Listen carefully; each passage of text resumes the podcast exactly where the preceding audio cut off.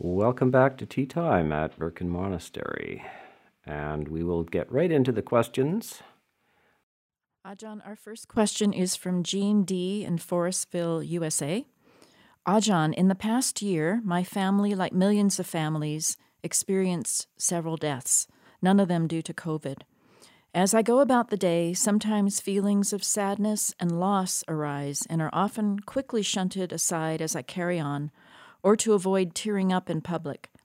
In the quiet of meditation, when touched by warm and friendly attention, these feelings flower and fade. I do not want to avoid or resist or squelch these natural feelings, and also do not want to cling to them. Does metta include patiently bearing with the unpleasant? Is this an act of friendliness towards oneself? Any guidance would be welcome. Well, this is, you have to make up your, your mind, dear. Um, do you want to experience metta or not? and if uh, sadness and uh, unwanted emotions flood up, you have to decide uh, do you want to indulge them or not? Now, you're referring to them as natural, these natural emotions well up and flower, etc. And I do not want to squelch them uh, a, well, if they're positive feelings, if they're warm feelings of, of loving kindness, um, then fine. But if they're negative feelings, then uh, why would you be hesitant to to dismiss them or replace them? Now, this is this is the great confusion of our entire idea of the mind and the emotional structure perhaps in the modern West.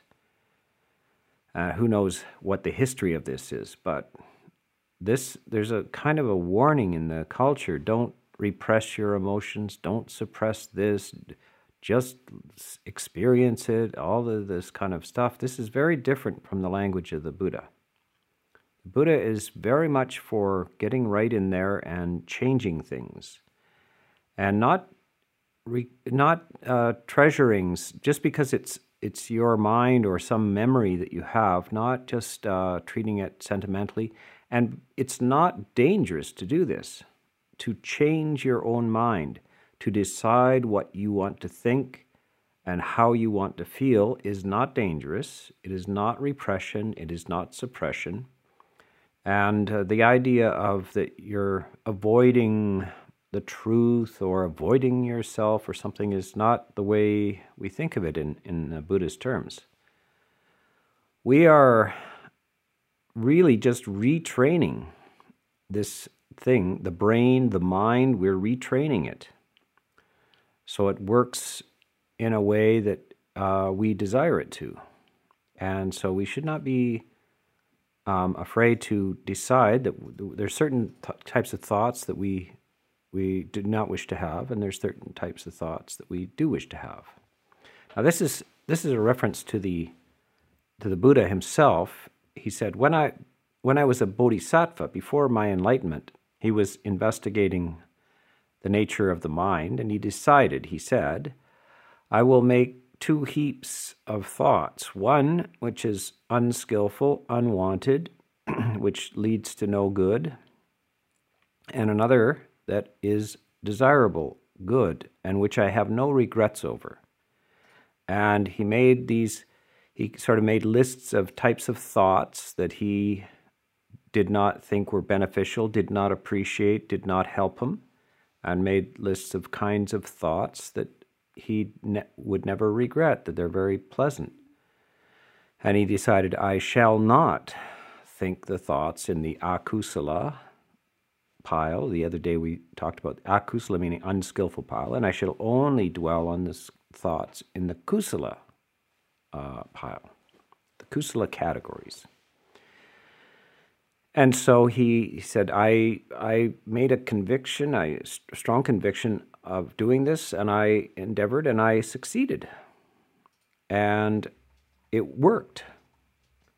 And the, the only thing he said is that Beyond that, after I found that it uh, was much better than allowing a jumble of random thoughts to arise just because they happen to arise doesn't mean that I that they benefit me. So now I have thoughts which benefit me. Now, but even thinking all day long can be tiresome, even pleasant thoughts.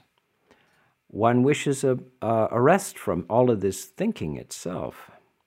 So then he proposed that he would try to be fully conscious, awake, uh, feeling well and peaceful, but not thinking.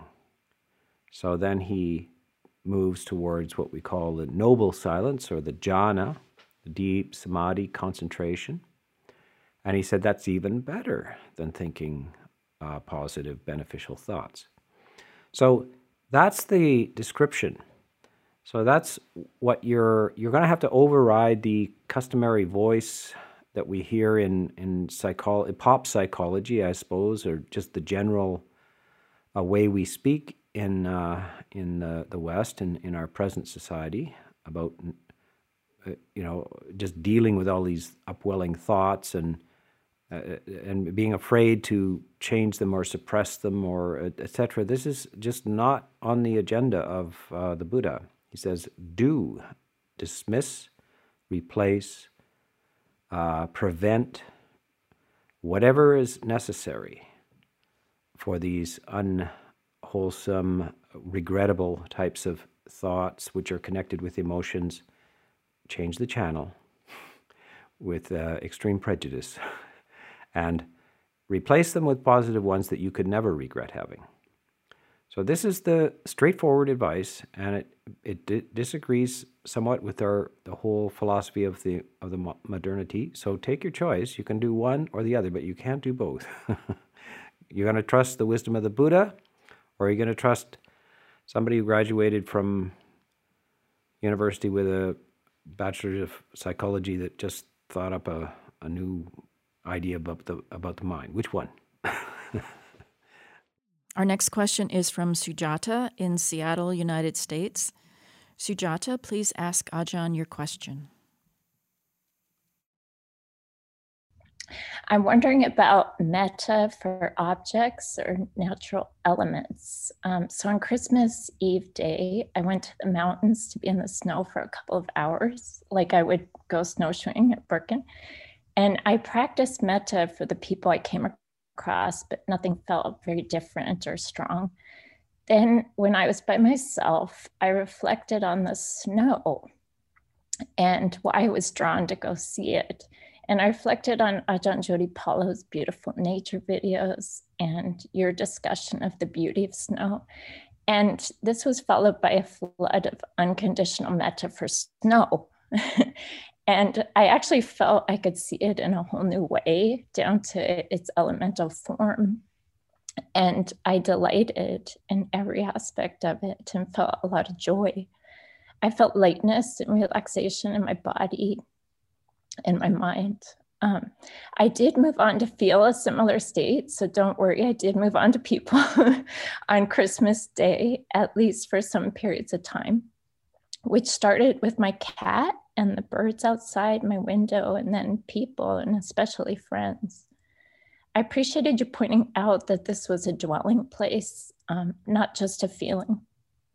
And that if we've been practicing Sila, we sometimes had to just crack the window and let it in. So that was really helpful. And I'm just so appreciative for you helping me to redo my scaffolding over the years, too, because that was a helpful image. And I feel like I really have done that. Um, so, why might snow have been easier to start out with than people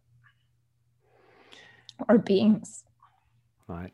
Well, nature itself, um, first of all, snow, of course, is a beautiful kasina, the white kasina.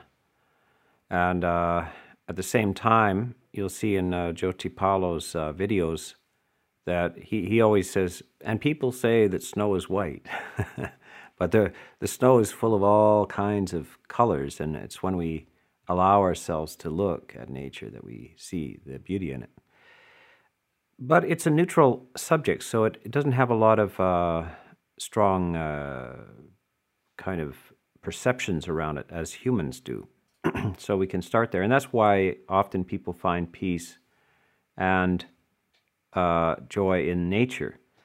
One of the things that allows uh, loving kindness to arise is when one's own uh, emotional structure is not experiencing affliction. So we go out into nature and we forget about the human, the, the, the friction of the human world. And then the, the heart is not being uh, harassed. So we're not being harassed in nature. We're just being there with this neutral and non judgmental elements. And so then the heart comes alive, and then we, we suddenly get a flood of affection and appreciation for nature. So that's, that's how that is happening. And very good. And we should never be walking around out in nature thinking that this is just uh, mere matter, mere materiality, just a resource to be used. And this is uh, part of the modern West is that we saw forests and as just firewood and uh, uh buildings and uh, just as re- resources. Earlier cultures didn't see it that way. They they saw it as affectionate friend that, that had a relationship to you, that provided for you, and uh, that you had a, a, genuine affection for that. And that the scientific technological attitude has emptied that out and you will indeed end up as an empty empty person if you think uh, only in terms of the the chemistry table or just physics it's much more alive and uh, uh, related to humans than that and so uh, it's it it works its magic um, one of the things that uh, Ajahn Viradhammo says uh, about nature is to make the trees come to you. And what does he mean by that? Sometimes we go out looking for solace and support and and joy in nature, but it turns out to be a sterile experience. We just feel lonely. And we were disappointed that nature didn't do its magic. but you went out there in na- if you go out into nature as needy, the trees run away. There is no magic. You have to go, you have to fill yourself, feel peaceful. And the moment you do, then the magic of the trees, the friendliness of the trees comes back. And the trees, then, as you walk under them, they stroke your head. And the snow sings to you uh, the sky celebrates. So, this is how you do it. You enliven nature by enlivening yourself. And then there's this there's a mirror between you and nature, there's a mirror between you and the snow. The snow is reflecting back your own heart, which is not being harassed. Then you can take that back, and then you can start with objects that are easy, your cat and the birds, and then work on the more complex beings called humans. And so, yes, many people find that nature is the place.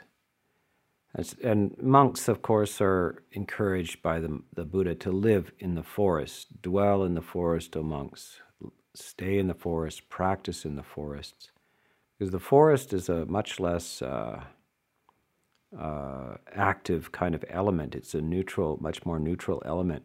And you can generate some of these more delicate emotions. If you're in the midst of a shouting group of people who are all elbowing each other trying to get something and in a dog eat dog kind of competitive world, it's very hard to, to get these fine feelings. So nature allows that. It's the backdrop. It's kind of a neutral backdrop for that.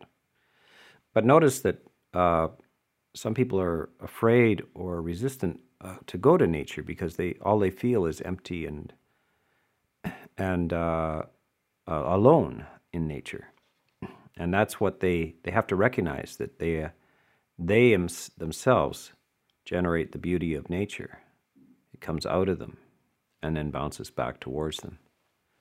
So, yes, this is a very insightful area, and I, I, encourage all the others who are listening to explore your relationship to nature. And you will find when you leave the human realm and just go into the uh, nature itself, you will be confronted with yourself much more acutely. And can you make the trees come to you? You see this with the cats as well. When you need the cat, when you want the cat to come and purr in your lap, the cat runs away. cat wants nothing to do with you. You're needy. Cats have no, they don't like needy people. but when when you don't care about the cat, you're full of joy and ease. The cat loves to sit on your lap and purr away just for hours. So understand that relationship. You and nature, you and the cats, you and humans. Later on, we'll talk in the 11 benefits of loving kindness that one of the uh, one of the results of loving kindness is that one becomes affectionate to human beings and one becomes affectionate to non human beings as well. What are non human beings? Cats, birds, dogs, trees. yes, the entire world uh, feels as if you are a friend to it. Our next question is from Will K. in Oberlin, United States. Will, ask, we're ready for you to ask Ajahn your question. Thank you. Um, Ajahn, it has struck me that uh, this feeling of metta cannot be forced, and yet uh, it requires a great amount of intention and energy and effort to cultivate it powerfully. So I'm wondering what the, the middle way is or what the right balance is uh, to approach this practice to cultivate this feeling powerfully without ending up trying to force it. Thank you. Well, I this is the same with any art. Actually, uh, when a writer stares at the blank piece of paper, can you force a great novel out of yourself? Uh, no, but means does it mean that you can't write? No, it means that you must stare at that blank paper until something gets down there. Some form of a sentence gets put down there. Something, some beginning is made and various writers and musicians, etc. They have their ways of trying to wait for the muse to come to them and to to to open themselves to that. And so that you you have to use with loving kindness is it's the fine art of loving kindness. It's an art and a craft, and you have to. Uh, as I was talking about with music, at first you have to play notes. So you, you sit down and you start talking to yourself you start using your memory, memory which has some uh, warm, affectionate uh, experiences uh, of from people, from animals, uh, having seen other people, be kind to each other, flood, bring up the memories. Then you can use your imagination as well. So this is very juicy. Uh, breath meditation, for instance, asks you stop thinking, don't remember, don't imagine. Loving kindness, on the other hand, is a very wonderful, warm, and juicy practice where you can indulge in your memories and your imagination. But not just any memory, not just any imagination. It has to be on the subject of profound kindness and goodwill. And now, you might need a little stimulus. Read Charles Dickens' Let, let him open your heart with Oliver Twist, some eight year old abandoned on the streets of London. See how what that feels like. By the way, these great artists, you know, they they're the ones that make great social change by focusing on it, what it feels like as an individual. Uh, they they they allow the the ordinary person doesn't have much imagination, doesn't have much empathy, and they they don't uh, see unless they're seeing through the eyes of somebody who does have these things. So the Buddha is saying, you know, the way I see beings is much more uh, compassionately than ordinary people. You, you must understand that how, what beings feel like and so he's pulling you into this. And so we, you can use any great literature or great poetry, uh, music, etc., to bring you into this reality of what it feels like to be a, a living being on this, uh, in this life on this planet. And then your whatever degree th- that you have of this capacity for compassion will be enriched and start to flower. And then you, you start to develop yourself. And you, the more you read, the more you reflect, the more you listen, and the more you hang out with people who are uh, responding compassionately to the full depths of what it is to be a, a, a being on this planet, especially a human being, then you also will pick up the art. It will be transferred to you. You will, you're in the milieu of this this fine art and skill. And also, if you hang around with very calloused and uncompassionate people, you, you tend to get brutalized by that. So you see groups of criminals and sometimes soldiers and so forth who lose their sense of humanity. And then other groups that are full of humanity. And then when you, you all, simply by being in their presence, you become more humane and uh, open the heart. And you have an, enriched, an enriched experience of life.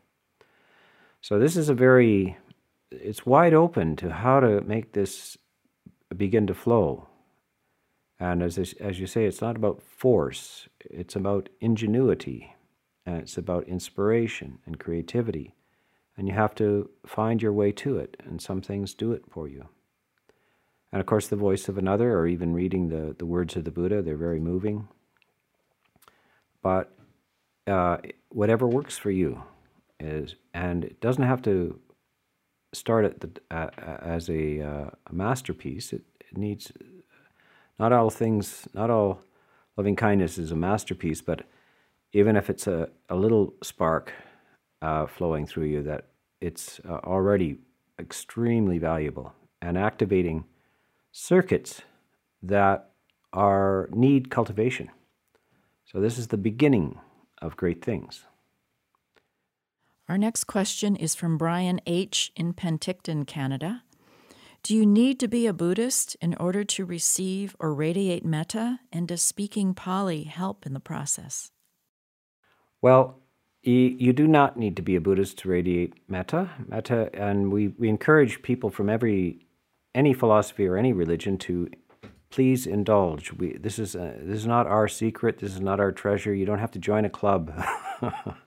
and you know, there are religions where you have to kind of uh, pledge and, you know, you join the religion and you get into heaven. this is a, Buddhism doesn't, you can claim you're a Buddhist, you can bow a thousand times to the, the triple gem and everything, it still doesn't work. If what what is uh, what is Buddhism is is a, is a condition of consciousness. How is your heart? You you are admitted to well-being through your heart and no other by no other means. You can't join a club. Buddhism won't let you join any club. you you enter this through your consciousness and your heart and your goodwill, and there's no other way to enter it. It's just like entering a math class. You can't because you say you love math, and even if you say I, I you you can do math, if you can't do math, it doesn't matter whether you love it, or you say you love it, or you say you like it, or you say you're good, it's not math. so loving kindness is universally available to any being. Um, and sec- uh, Pali, of course, is uh, an ancient language which is pretty well expired now. Its best best before date has come and gone. Nobody really speaks it anymore, but it's at the root of a few things. It's like Latin or Greek, it's at the root of some languages. There are a few words in Pali that are missing in English, and so I try to make sure that I use English words. And the few words that are that have no English equivalents, I try to, if I use the Pali like metta, I usually provide it with a 10 days of hour hour long talks to explain what I mean by this single word metta. so that occasionally I might refer to to a Pali word, but I always uh, add on an English uh, e- equivalent uh, and sometimes it takes a, a, few sentences to get something equivalent in English. In uh, the Buddhist countries, Pali has a resonance because people are raised around it, and uh, it, it's a kind of like a sacred or holy thing. It, it has an emotional impact, but in the West, it really doesn't. So um, I I make sure that I try to be fully uh, uh, explain this. When you get Asian monks who are raised in that culture coming to the West, quite often they make the mistake of babbling away sentence after sentence in Pali or whole phrases, and it just does not have that communication structure to it. So we have to understand we're in a different culture. Not only is this a different culture, this is a different time, and this is modernity. And so we have to go to the the greatest extent to communicate uh, through language, but also the fact that uh, not only am I not talking in Pali, but I am using the internet. uh, not only, I've, we've gone beyond books. Now we're into videos and just transmitting our, our words all over the planet. So we will do anything we can to communicate, and communication is all that matters. Ajahn, our next question is from Mary S. in Bellingham, USA. Thank you, Ajahn Sona, for your teachings and beautiful chanting. In your second Dhamma talk, The Path to Profound Friendliness, you said that one has a better chance with metta if one knows that it's a component of the Eightfold Path. Can you please say more about that? Thank you. Yes. Uh, now, this means that metta uh, there is we just the previous question. Somebody asked me, "Do you have to be a Buddhist to practice metta?" No, but if you're a Buddhist, is metta enough? No. uh, if you want to attain to the highest possible understanding of things, metta is a very good means to an end. But there are certain uh, information that you must have in order to attain the highest goal. And you will see at the end of the Metta Sutta, uh, coming in a couple of days or so, uh, and and also the the eleven benefits of loving kindness. Right at the end of both of those suttas, they talk about this possibilities of the results of loving kindness, pure loving kindness, but also the uh, alternative result of the attainment of nibbana. Uh, both of these are extraordinarily positive results, nibbana being the highest possible, the, the highest benefit. A loving kindness being within the possibilities of, of samsara, being the most valuable uh, treasure that you can encounter. So, if, if one wants to have the full uh, Buddhist uh, view of things, then one needs to incorporate loving kindness into the Eightfold Path. Yeah. Our next question is from Anonymous in Victoria, Canada. Ajahn, I have a family member, a daughter in law, who calls me names, suddenly turns viciously on me whenever we get closer, and for years now has de- denied me access to my grandchildren. There is mental illness. My only son has withdrawn. I made the decision to let them go. Though it is heartbreaking, this situation is the source of too much pain in my life. I am trying to find that sweet spot of loving them without wanting anything back. However, I feel familial love is always conditional on being treated respectfully and has attachment. I have grown to see I must continuously give my broken heart metta I love being happy, but don't want to brush off my broken heart. What do you suggest? I suggest that you change your mind and brush off your broken heart and indulge deeply in loving kindness. And you know, if if it's hard to practice loving kindness towards your family, uh, who have uh, bizarre views, etc., don't worry about it. Uh, there are plenty of other beings in the universe to practice loving kindness to. And if you keep this up and uh, expand yourself, eventually you'll be able to um, encompass them with loving kindness as well, without any concern for what, how they how they feel about you or whether they return it or anything like that. You don't. There's no return necessary. Uh, you you are the beneficiary immediately of this. And uh, so this is again, I think in the first question I, I said there's a strange kind of illogic, lack of sense in the culture that we we we somehow want to anything that bubbles up in our mind, we're supposed to somehow honor it and and sort of hold these difficult, painful emotions. Bad idea. Like, please. That that kind of thinking is from lesser lesser minds. People will tell you that stuff. People with with uh, accredited degrees in various things, please dismiss them. Say, look, I'm sure you want to help me, but you're really not that wise. I uh, I prefer to listen to the Buddha, and he the Buddha is not interested in you suffering or indulging these emotions. So what the what's the benefit of this? What do you think is going to happen if you don't deal clearly with with these things, put them aside, move on to positive structures, you'll be uh, experiencing this for the rest of your life unnecessarily.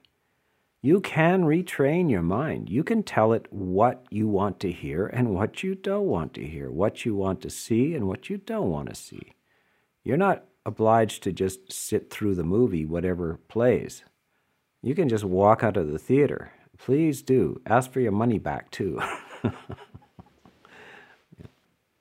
Our next question is from Anonymous in Falkland, Canada. Do you have an example of a common or often misused application of metta, which can be referred to as, quote, akusala, which we should avoid? Yeah, metta has a what's called a near enemy. And this is the, they're very more or less, these are the commentarial um, teachings on, on the sublime abidings of, of loving kindness, compassion, sympathetic joy, and equanimity. And each of those has a what's called a near enemy, one that comes in the disguise of, and then they have a far enemy, one that is the opposite of. So the opposite of loving kindness is obviously hate. Uh, but there's one that comes in the disguise of, and that's love which is conditional and attached. And so you you love somebody or something, but it's because of the that they qualify somehow. You, you like the way they look. You you like what they they give you gifts. Uh, they they you like the way they sound, the way they smell, the way they walk, or they, you know that they're smart or something like this. Is these are uh, that's conditional loving kindness, and so it has its its problems because if that person changes, loses the quality that you like, then it turns out you don't really have loving kindness towards them. So that's one of the dangers. The other one is. Um, that actually, as you become a very loving person, uh, you can uh, you become more attractive to people.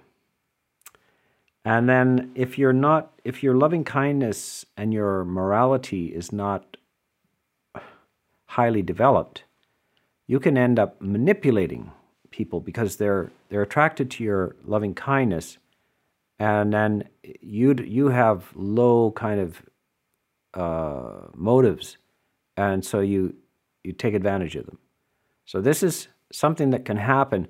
Also, romantic love can come out of you initiate loving kindness, and then it turns into the to romantic love, which is a lower condition of this. And this is this is something one has to be careful of because very uh, most humans are the highest they can imagine is kind of a romantic love, but it's it's a the loving kindness itself is a kind of a power that you have, and uh, it needs to be held in a very ethical way, very carefully, so that it doesn't turn into these other things that are akusala, uh, unskillful. Glad you used the word akusala again. We'll, by the time the 10, re, 10 days retreat, we're going to know about six Pali words. yes. Excellent. Our next question is from Anonymous in Oberlin, United States. Can you comment on spiritual conceit? I know it is not skillful to cling to progress made on the path, but still thoughts arise of comparing myself to others. I can acknowledge that the progress is not me or mine, but still this idea of, quote, better than persists. How to work with this and let it go? Well, it's all right, actually. Uh, spiritual conceit uh, is a natural byproduct of, of uh, your progress. And it actually does not disappear until the fourth stage of enlightenment.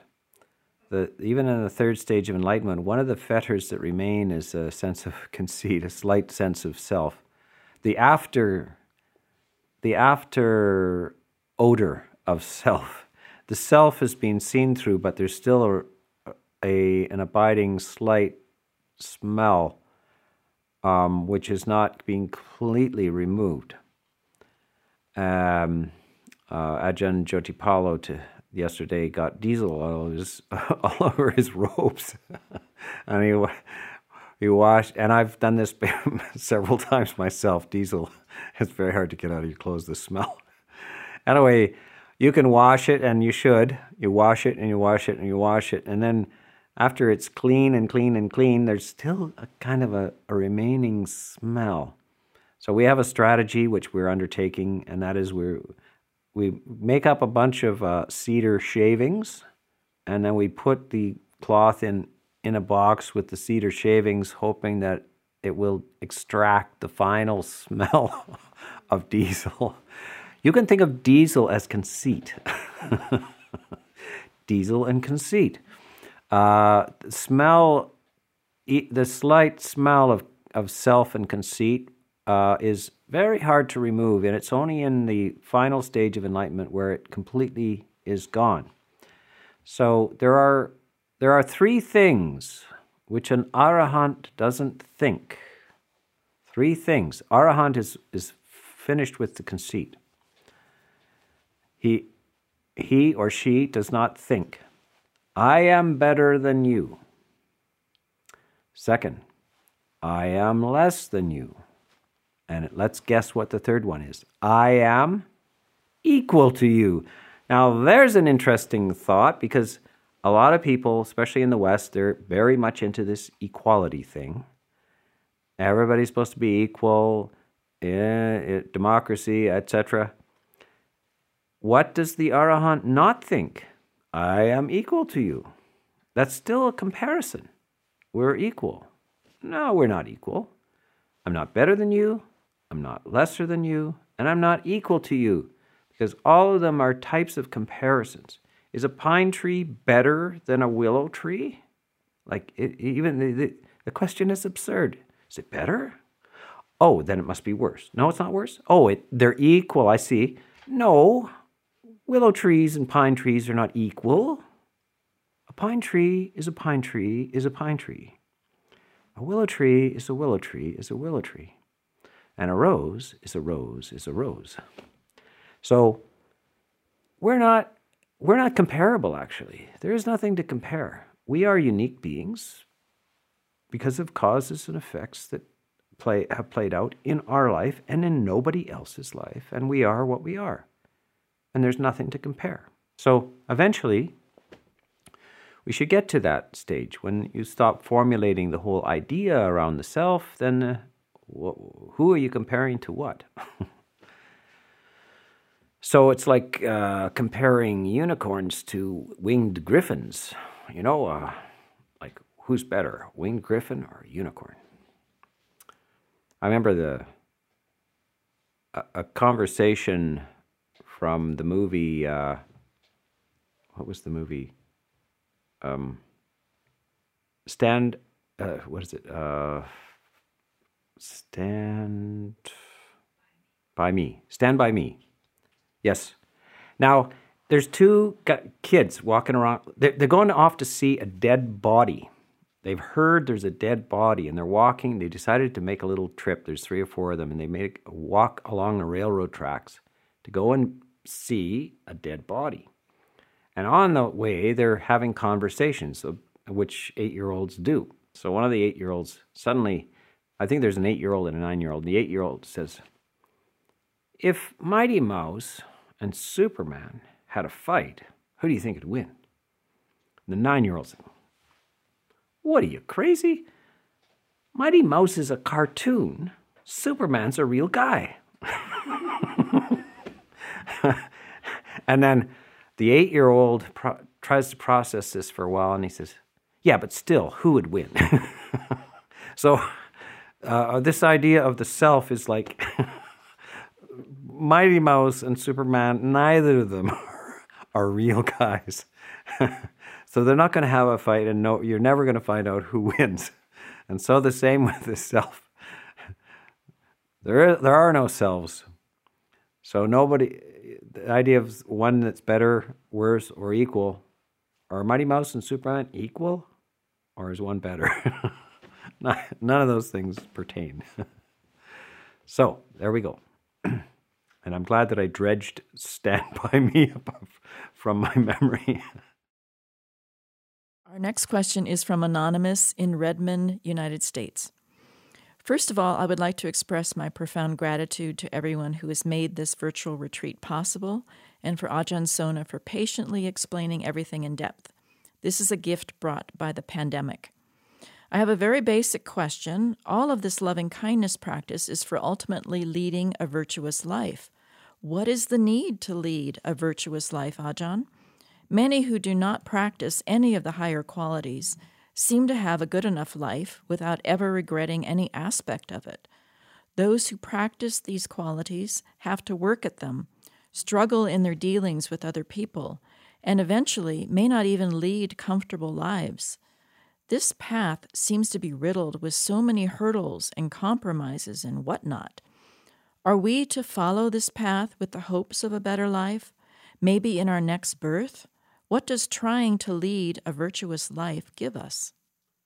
I think that uh, you might be mistaken about the people having a good experience without any practice or etc.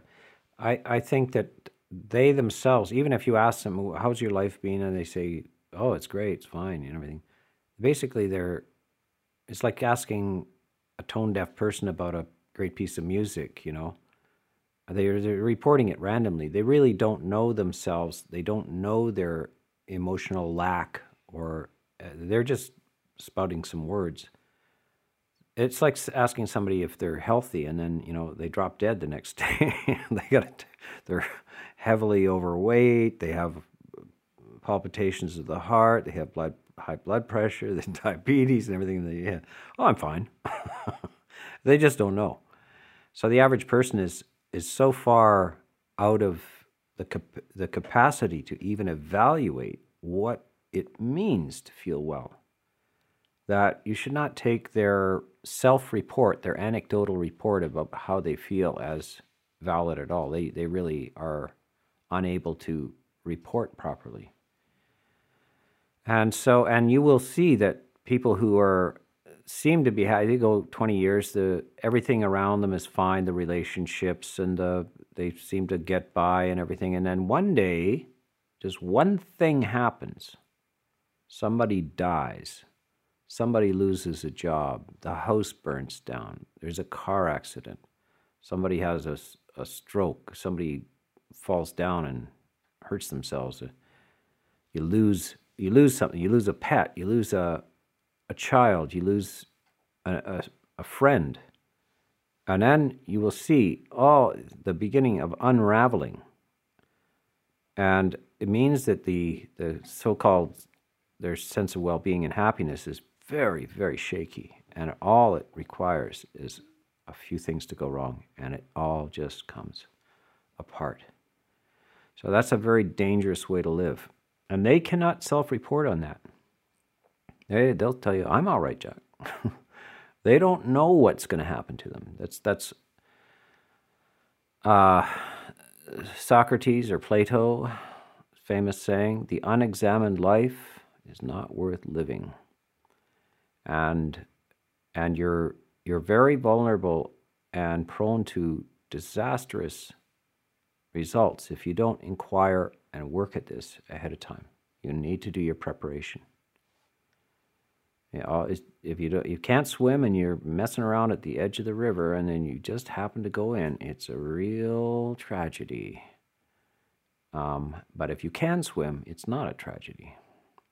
So this is this is the, the, the true nature of this, and the the fact that a bunch of us have to stay in and practice the violin while everybody else plays baseball is uh, is not that why do I have to do it and everybody else doesn't. It's because you care about yourself and you you intuit that there is something to gain, there is something to be improved, and that if it takes work, what else have you got to do?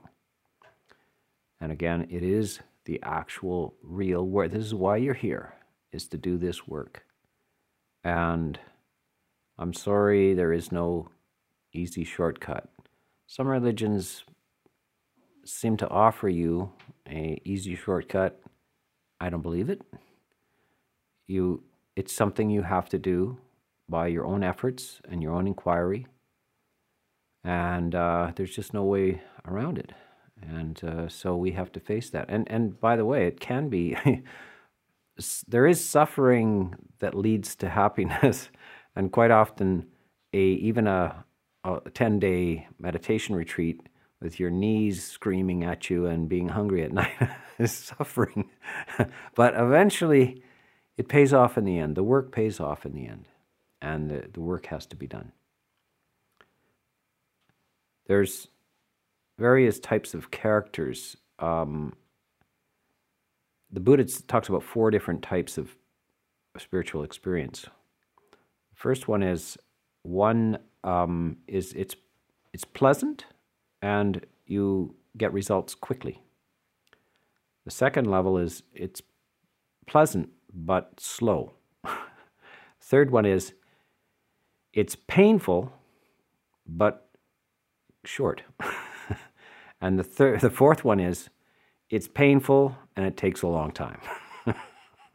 now, the Buddha is just laying out the reality of it. Just for some people, it's a, it is a long, hard struggle. Others are top of the class. Now, this happens in every walk of life. You uh, go into a grade three class with 30 kids in the class, and you'll find a few of them at the top there, it's just a breeze for them. They learn like nothing and it's pleasant. And then there's the poor kid in the back, Johnny, the famous Johnny, who is just, it's dreadfully hard and doesn't get it. And it takes him a long time and he has to repeat the grade and so forth. And that's just the way the human curve is. And it, it is that way in the spiritual life as well. But nevertheless, we have to make our effort. Ajahn, this next question is from Nang in Vancouver, Canada. You said that the Buddha did not react to horrors of the world because he recognized that the world is full of horrors, samsara 24 7. Given this, my question is whether we should use our time and energy to make the world a better place, for example, working to control climate change or fighting racism? Uh, yeah, they're not mutually exclusive. We can actually do uh, positive things for the world, uh, but we shouldn't ever. Buddhists basically should eventually get the big view of things that, you know, these are all temporary and bandages, uh, and bandages are very ha- necessary. I mean, eventually you have to die anyway, so should you not use bandages? no, no aspirin, no bandages because you're going to die eventually? No. You use bandages and aspirin to make the situation better get some exercise, eat right, etc., uh, contribute to uh, good social causes and so forth. But you're under no illusion that somehow this is going to fix everything forever and everybody's going to live happily ever after. It doesn't work that way. Uh, but nevertheless, it's uh, it's fine. You make some positive energy by by uh, contributing to the well-being of other uh, beings. You you delight in the generosity of your gifts, and you're uh, you're acting out of compassion. And but you you have this wise thing behind you because lots of uh, social activists burn out and they become depressed. Social, social activism and uh, uh, ec- ecological activism as well.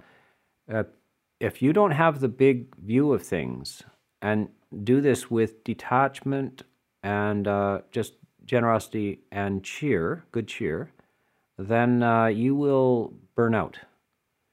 And so you see many people with good hearts that are uh, very active. Uh, if they do not understand this, it just is a matter of time till they become de- depressed because these things often fail and people don't listen, etc. So it's excellent if you can get the larger view. You will never run out of energy. You will be uh, able to contribute to the uh, ecological ac- actions, the social actions for the rest of your life, but you will never feel that you failed somehow or anything because you don't you don't have those kind of ideas about success and failure. All of these social conditions are temporary. And they you win some and you lose some and then the one that you won turns into a disaster and then the disaster turns into a good thing and a, a back and forth. You're able to stand aside, see the big picture and remain equanimous and compassionate and even humorous. you can keep your sense of humor in the midst of this. And so it is uh, entirely uh, possible to, to do these things. But do not neglect the opportunity from time to time to retreat, to leave the social dimension behind, go into quiet solitude, and uh, cultivate the higher possibilities of the human mind because there will be plenty of uh, social warriors left out there to keep going while you're mysteriously absent for 10 days. and you will come back refreshed and perhaps able to share some secrets of how to keep going with them as well. Our next question is from Anna B. in Cuneo, Italy. My question refers to talk number three, the story of Angulimala can be very inspiring, but how true can it be considering the way memory works? I haven't killed anybody, though the memories of actions, words, and thoughts dictated from anger keep coming back before anything else. How does one become consistent in the recollection of one's own good actions? Or is the relationship to those memories and their substitution the key? Thank you so much for all your efforts to make the, your retreats available all over the world. Yes. Angulimala is a special case, and of course, um, he's uh, often everybody's favorite saint because no matter what you've done in life, it's never been as bad as Angulimala, and he ends up as an arahant. He's a perfect saint, sleeps like a baby, and it's because uh, he is free from uh, all of those motives, and so when you know the things that you said and did which you disapprove of now you wouldn't do it again. As long as you wouldn't do it again you, what, what do you feel guilty about? You're not you're not that person anymore. You were you said those things and did those things because you didn't know any better. You're ignorant you're unskillful. Well you aren't anymore. Now notice that there's various stages in life like mm, some people love to talk about the stupid things they did when they're a teenager but not when they're 30. they can't, they're still embarrassed about the things they did when they were 30, but they can laugh about the stuff they did when they're 15. Some people are too embarrassed to talk about when they what they did at 15, but you can you can manage you can manage to talk about it before you were three. So you you know you peed on the floor or under the table when you were two and so forth. And ha ha ha, because you're not a two year old anymore, and two year olds do that. But actually, at any stage of our life, we should be able to talk about something that we see now as unskillful or foolish with mere mirth because we are no longer that person. And it, even if you were 60 when you did it. uh, so you, you make transformations, you grow, you understand. Uh, and we do this with all kinds of things. We, when we've we're trying to figure out how to use a computer and we make this gross mistake with it and so forth. And then we're talking to a friend a month later after we've learned all of the things. We think, you know, I was so idiotic that I, you know, pressed this button and that button at the same time and fried the whole thing. So um, this is just the nature of learning, and you you learn something, and you're free. You're you're no longer responsible for ignorance that was once there. It's gone. And so don't put yourself, you're not actually that person. Think of it as your younger sister. So when you, you can talk to other people about this, whatever it is you said and did, and you say, my, my, my younger sister said and did this very unskillful thing, and you ha ha ha. Even though it was theoretically, they say that that's you, but it's actually almost another person. So you got to get this. This is a very Buddhist uh, practice that you need to, to have is to disengage from previous personalities because they are just a whole kind of series of all all of them illusory, all of them just manifestations of lack of skill and ignorance. None of them real, just characters in a story. And that's all they are. Why go back and feel embarrassed about it or angry about it or hurt about it, sad about it, because it's just, it's just, uh, it's just figments of your imagination. That's all it is characters in a story.